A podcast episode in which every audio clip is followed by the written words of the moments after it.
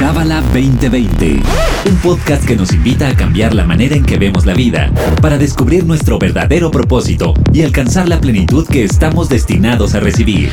Pareja, familia, negocios, astrología, espiritualidad. Escúchanos semanalmente para saber cómo aplicar esta sabiduría universal en tu día a día. Bienvenido, bienvenida a Cábala 2020, este podcast que hacemos con tanta ilusión para sumar a tu vida. Yo soy Bianca Pescador, tu host, y en esta ocasión estoy por primerísima vez con un maestro que conocimos en la clase de Cábala 1 de la semana pasada, Hagai Friedman. Y Hagai, de verdad, wow. O sea, justo antes de comenzar esta grabación te confesaba yo esta gran admiración. Fue una clase que me encantó Imagínate, yo llevo siete años estudiando esta hermosísima sabiduría y esta clase fue así como, ¡ah! O sea, wow. Así que bienvenido a la 2020. Muchas gracias, muchas gracias. Un placer estar con ustedes. Ay, encantados también, Hagai. Y bueno, pues la primera pregunta, o sea, este tema va a estar muy interesante a ti que nos escuchas porque está muy de moda, Hagai, el ego, usualmente así se le conoce, ¿no? Como el ego, esta vocecita enfadosa, ¿no? Que nos está diciendo siempre que no somos suficientes, que vamos tarde, que no podemos, y una serie de cosas que, bueno. Y en la Kabbalah se le conoce como el oponente. Entonces, la primera pregunta que te quiero hacer es si es lo mismo el oponente y el ego. ¿Y qué es? Probablemente que sí, en términos generales, sin, duda que es la misma cosa. Básicamente son diferentes términos para describir toda la inteligencia que nos eh, vino acá en la vida para hacer nuestro contrincante. Porque si vamos a hacernos una pequeña memoria, ¿por qué estamos acá? Eh, cabalísticamente es porque nosotros, eh, las almas, pedimos poder disfrutar, porque de dónde vinimos disfrutamos todo, menos poder disfrutar del placer que se genera una vez uno es como un creador también. Y esta es la única cosa que no pudimos recibir en eh, lo que podemos llamar el mundo infinito. Entonces, como el creador sí es todopoderoso y sí es, eh, eh, nos quiere dar absolutamente todo, nos creó esta realidad ilusoria, esta realidad virtual, donde vamos a poder practicar siéndonos como creadores, o sea, causa, creadores, en control de las cosas. Y acá podemos practicarlo. Esto es lo que nos brinda esta realidad física. ¿ok? Y uno, para ser causa, tiene que superar desafíos. O sea, si yo entro al río y la corriente del río me lleva, ¿puedo decir que yo soy la causa? No, yo, la corriente me lleva. Sin embargo, si me voy a nadar en contra de la corriente y voy a avanzar, acá no hay duda que soy yo la causa. Entonces, uno no puede practicar siendo causa de algo si no hay algo desafiante que tiene que superar. Y esta es la naturaleza principal de esta realidad, de esta realidad que parte de ella es nuestro cuerpo. Y nuestro cuerpo es el asiento de nuestro ego o nuestro oponente, o sea, esta inteligencia que, o de una manera de decirlo, que eh, este fue el ángel que voluntarió ser nuestro contrincante alguien tenía que jugar este papel. Entonces, esta inteligencia, eh, ángel, pero existe también a nivel global y personal también. Entonces, todo que existe acá es nada más para crear desafíos de diferentes tipos. Desafío físico, desafío emocional, desafío espiritual, desafío moral, todos son, son desafíos. Porque solo al superar un desafío soy como soy causa porque eh, si juegas un, juego de fútbol frente a un, arco vacío y metes goles, ganaste, ¿vamos a disfrutarlo? No. Claro que no. Y, tampoco vamos a disfrutar jugando eh, adultos contra niños pequeños que no pueden contra nuestra fuerza. Sin embargo, si vamos a jugar contra otro equipo que, wow, son quizás más fuertes que yo o que nosotros y ganamos, ahí el placer es mucho más grande. ¿Verdad? Y esto es como cosas de la vida que nos muestran esta verdad espiritual. ¿Ok? Entonces, el oponente, el ego, eh, los desafíos de la vida, la realidad física, todo viene a jugar, nuestro cuerpo, todo viene a jugar este papel del oponente. Hay jugadas más obvias para nosotros que es fácil a mostrar un ser humano que enojarse no resuelve nada, pero igual sigue siendo difícil, pero hay cosas más sutiles, mucho más sutiles, como temas emocionales que uno no está seguro, pero le genera algo adentro y no puede explicarlo, es más difícil, etcétera, etcétera. Entonces hay de todos niveles. Y esta es la esencia del oponente, ego, si quieren, palabra que muchos tienen miedo, que es Satán, ¿ok? la palabra Satán significa en hebreo antiguo el objesor, o ¿cómo se le puede decir? El que te pone en contra, nada más significa eso, ¿ok? Eso es. Y ¿cómo podemos identificarlo? Mira, hay algo que está pasando ahorita que a mí me tiene muy impactada, porque tú sabes que nuestros vecinos americanos, que bueno, tú justo estás en Miami, entonces sabes de qué te hablo, les encanta medir las cosas y estaba yo enterándome que ahorita en la pandemia el número de muertos es no igual, pero casi al número de personas que están en depresión total y absoluta tomando pastillas para dormir, para levantarse, para estar presentes, digamos, pero medio dormidos en la vida. Las personas que se han suicidado porque, porque es la tercera razón, porque sus negocios quebraron y además quiebran con esa afectación en la autoestima, ¿no? O sea, de soy un fracaso, el mundo conspira en mi contra, hay gente que acababa de abrir sus negocios con toda la ilusión y bueno, pues tus sueños crash. Y la otra causa era por personas que han sido corridas de sus trabajos.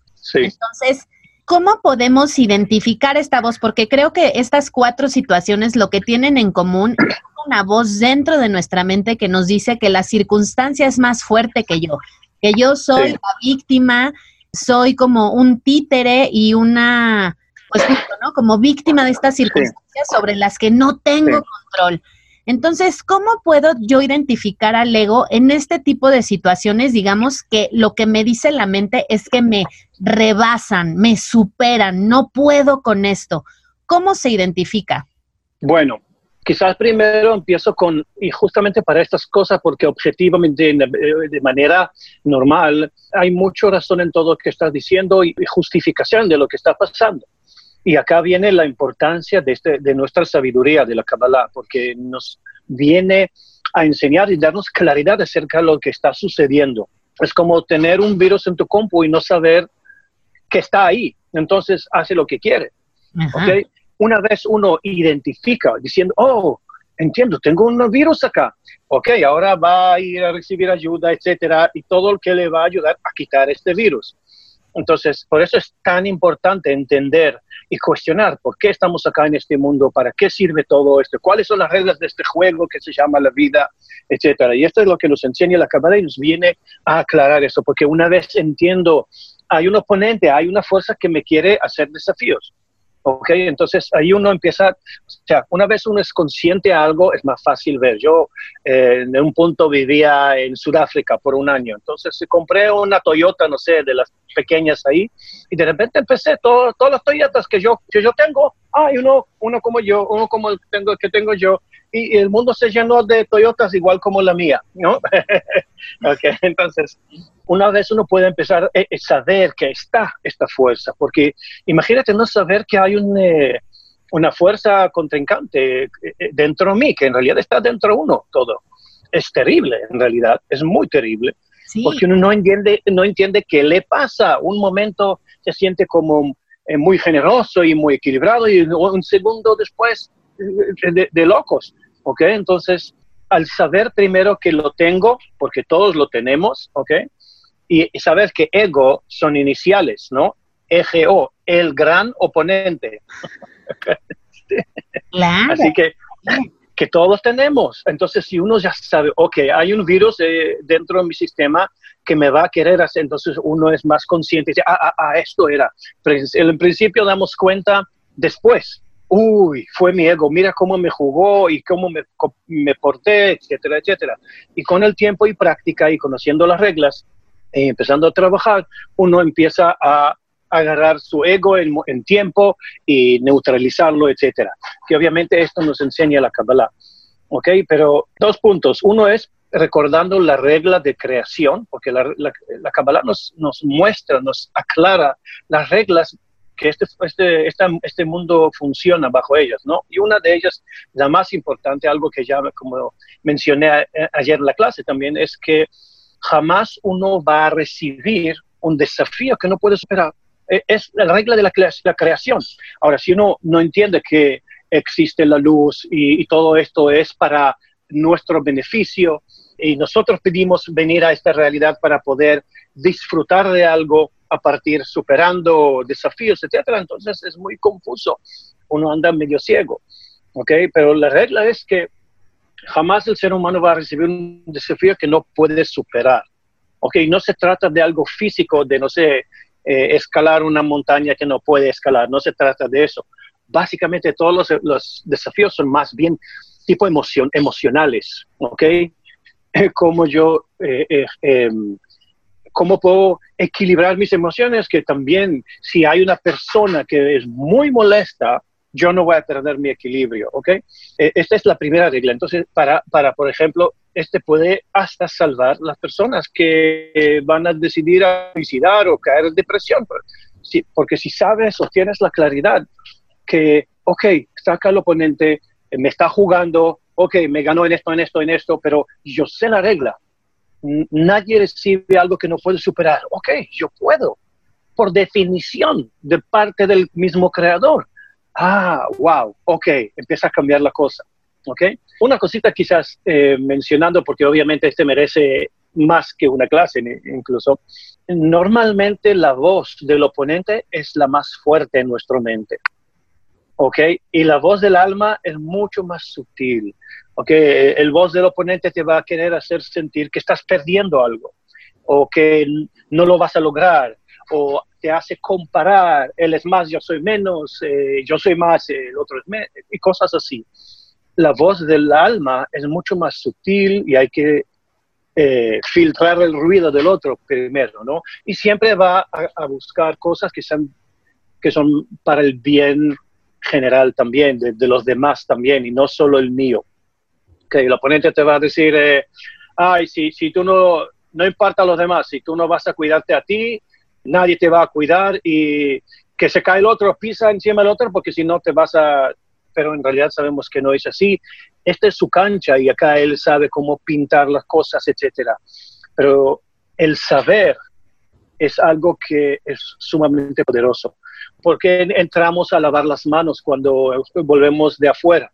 No vemos los, los gérmenes, no los vemos, ¿ok? Pero yo sé, el saber nos permite ver cosas que la fisicalidad no nos deja ver. ¿ok? Entonces uno empieza a saber, entonces puede con su mente tener una um, visión clara de la realidad, también si no lo ve físicamente, etcétera. Me encanta. Y Hagai, eh, no sé si en Latinoamérica, pero en México tenemos una frase que dice que Dios aprieta pero no ahorca.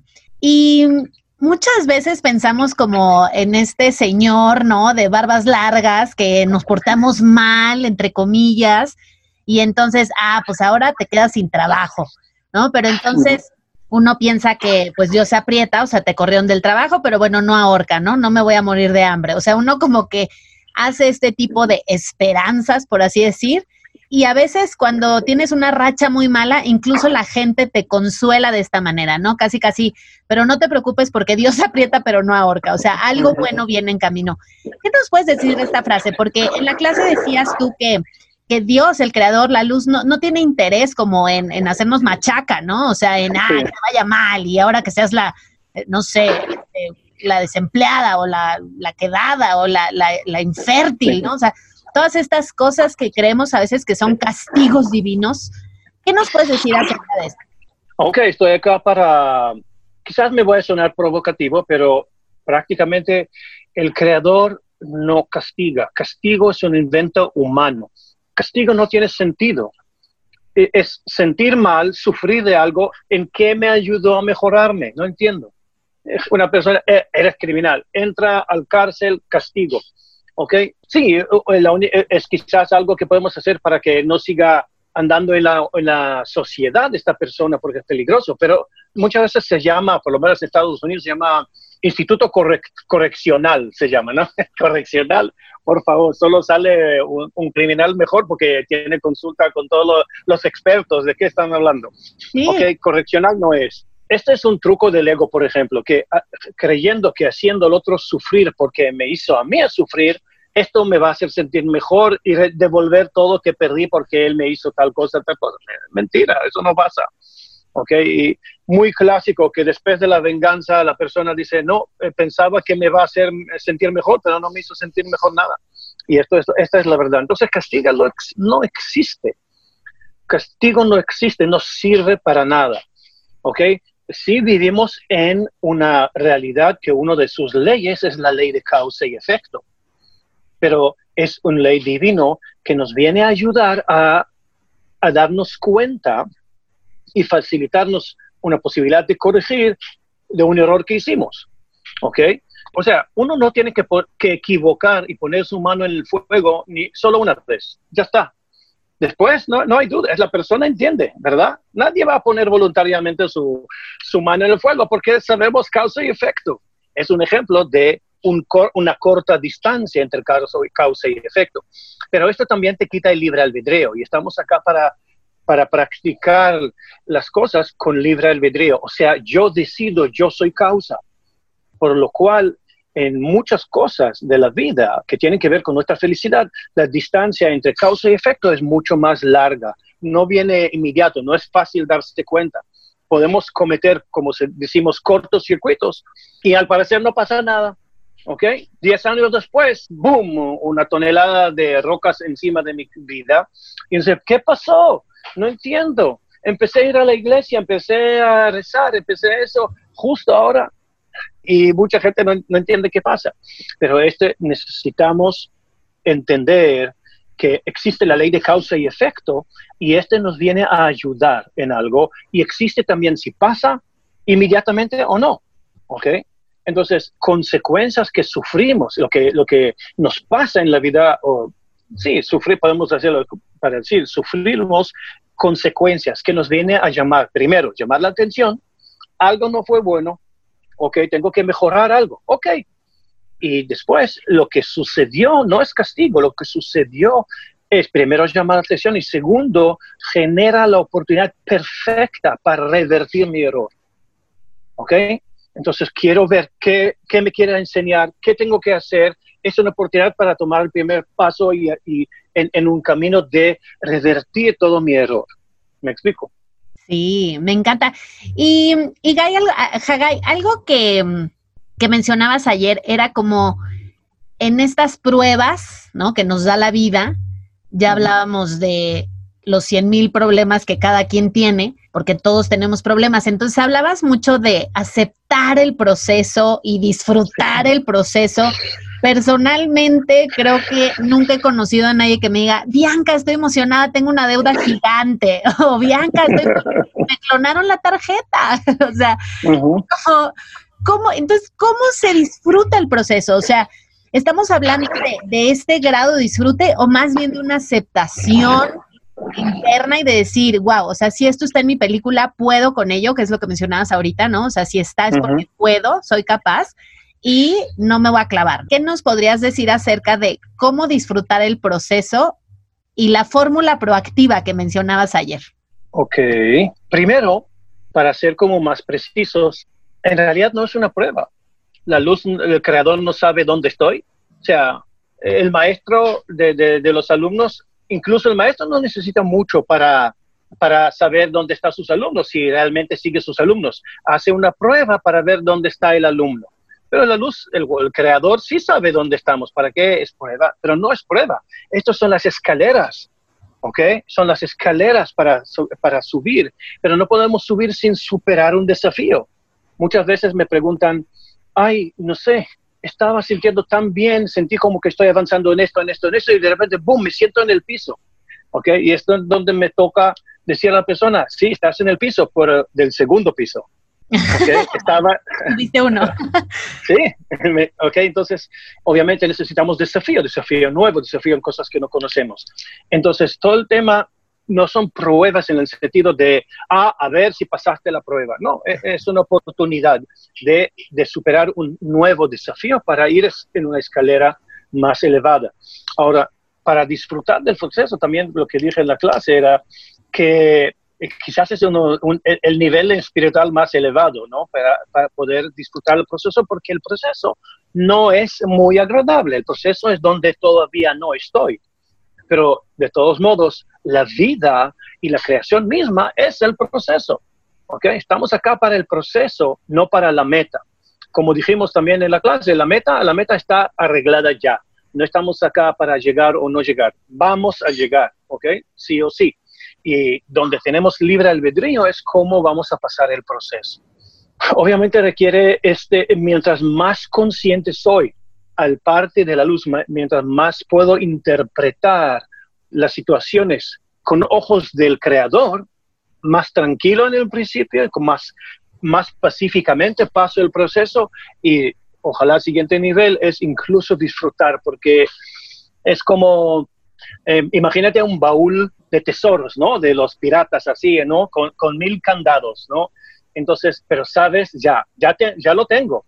Ok, solo me, me, queda romper los candados y uno va con el martillo y va, pa, pa, y, y es muy difícil, son mil candados. Pero ¿cómo uno puede hacer la, el proceso más fácil? Sabiendo que está esperando detrás, después de superarlo. Porque este es el propósito. Sí, necesitamos el proceso para condicionarnos a poder manejar estos niveles de luz y de bendiciones y de buena energía. Sabemos, por ejemplo, de los que ganan la lotería de millones y millones, hay un porcentaje muy, muy bajo, que en realidad la mayoría, creo que 75 a 80% que en tres años están en peor condiciones económicas que antes de la ganancia. Es increíble. ¿Por qué? Porque no estamos tan... Manejar una gran bendición no es fácil. Es una energía muy intensa. ¿Ok? Es muy increíble, pero es estadística. Esto pasa. Pero tengo otra preguntita, Hagai. Tenemos Sí, nosotros sí. una frase que, que, bueno, en Estados Unidos también, ¿no? La de too good to be true. O sea, era demasiado bueno Sí. para ser verdad. O sea, ya nos venimos venir el palazo. Y personalmente, y creo que no soy la única, cuando todo va muy bien, o sea, cuando el trabajo va muy bien, la vida amorosa va muy bien, la vida con las amigas va muy bien, o sea, yo personalmente sí digo, ahí viene el madrazo. Sí. ahí viene, ya sabes. Y estoy como, entonces no disfruto esta etapa, digamos, de plenitud o, o o de abundancia porque, porque ahí viene, ya sabes, porque lo que decimos es que es demasiado bueno para ser verdad, ¿no? Entonces, pues ahí viene, o sea, agárrate porque algo va a pasar.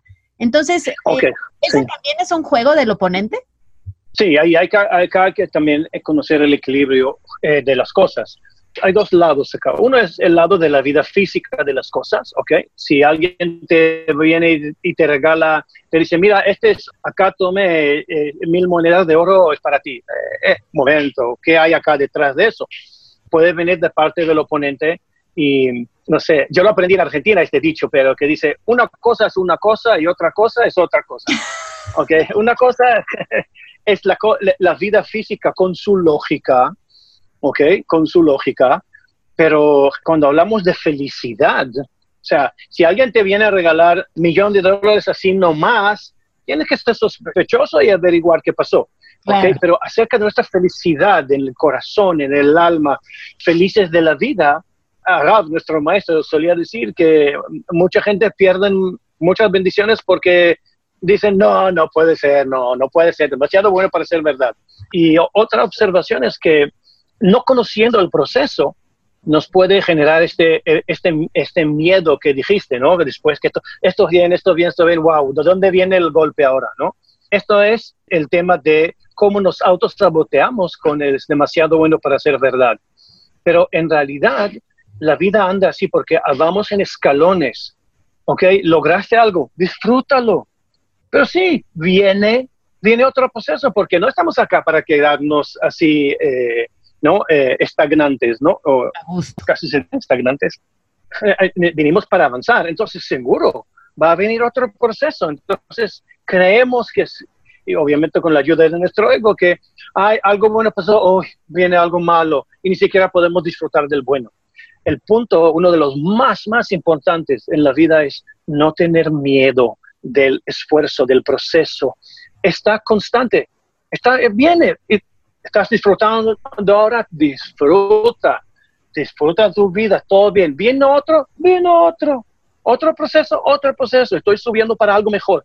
Estamos acá para, para evolucionar, pero nos dan como los arquitectos eh, en las escaleras de los edificios, este paso que sube, sube, sube, y hay como, que se llama descanso. así es, hay un descanso. Disfruta el descanso. Estamos acá para trabajar, ¿ok? Pero hay descansos y se puede disfrutar. Ay, me encanta, me da esperanza eso, Hagai. y la última pregunta. Muy importante. La última preguntita, Hagai, es ¿cuándo se acaba el proceso? ¿Cuándo se acaban las pruebas? O sea, ¿alguna vez vamos a descansar, o sea, llegar al segundo piso y ya quedarnos ahí o hasta que ya nos vamos de este plano?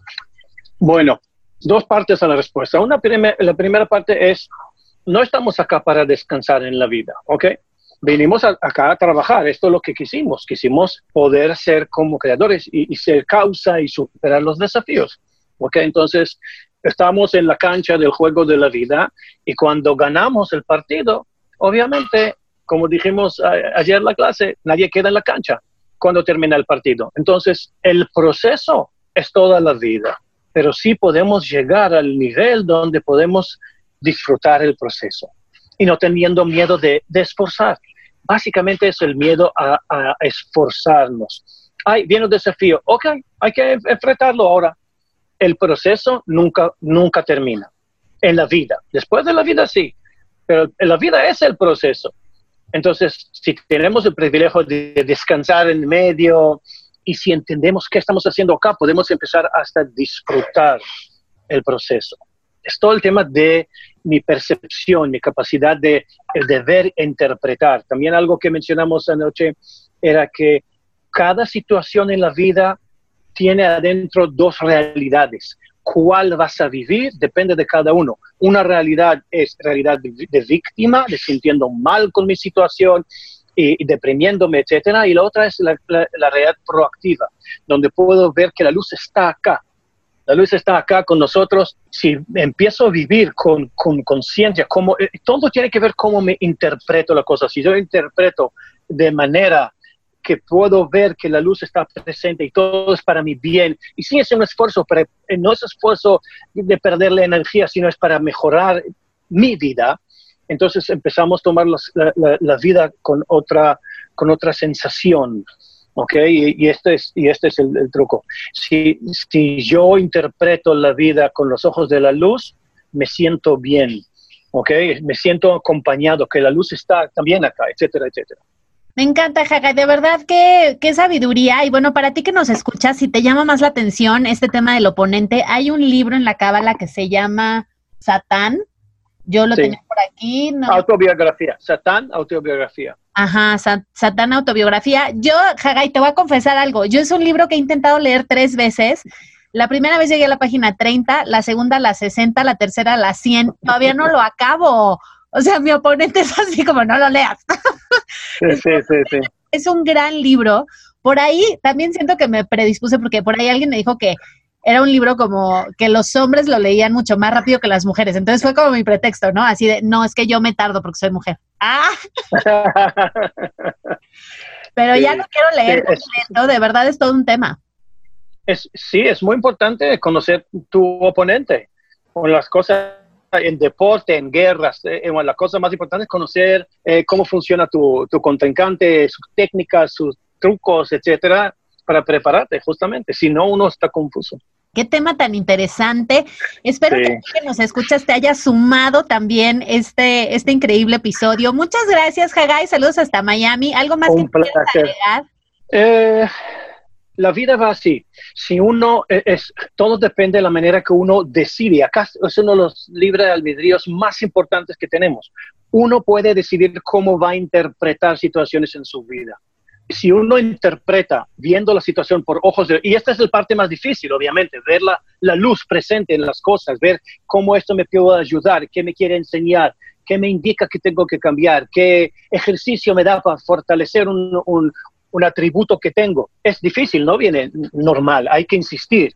La interpretación negativa, reactiva de, víctima, no tienes que hacer ningún esfuerzo, solo uno se va a resbalar ahí. ¿Ok? Pero eso determina cómo me siento.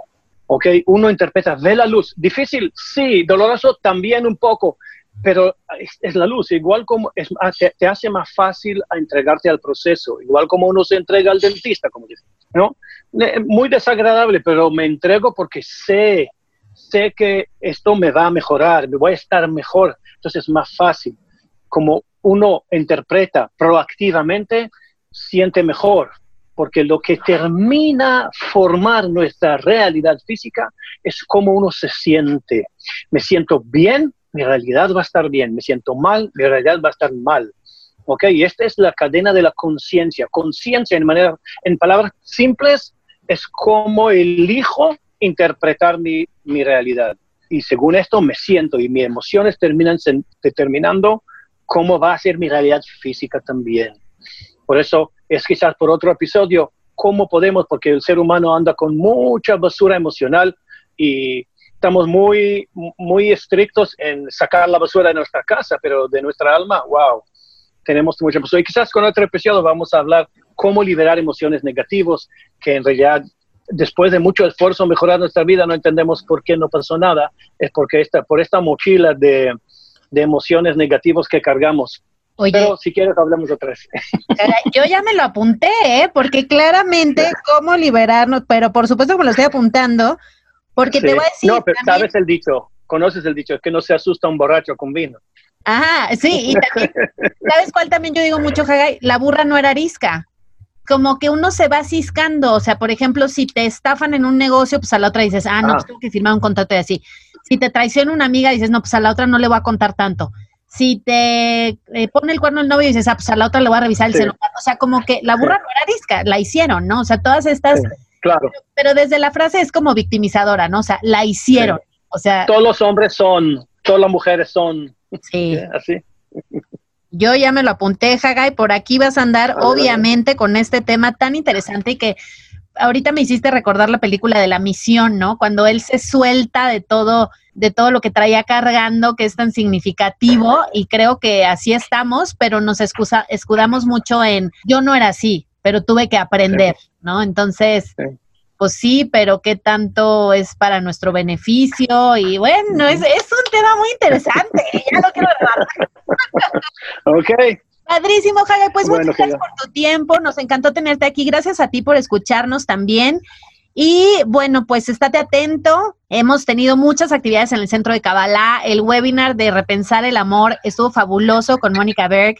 Fue igual modalidad, paga lo que quieras. Ojalá de verdad que si te gusta este podcast, si te suma tu vida, intenta llevarlo un pasito más allá. Te invitamos a cabala.com, visita, hay muchísimas clases, webinars, de todo, a todos los precios accesibles, sin costo. De verdad, espero que te sumes más a esta sabiduría hermosa. Y Javier, muchas gracias. A ustedes, un encantado, fue muy lindo. Igualmente. Gracias. Y pues nos escuchamos el próximo viernes. Bye bye. Bye.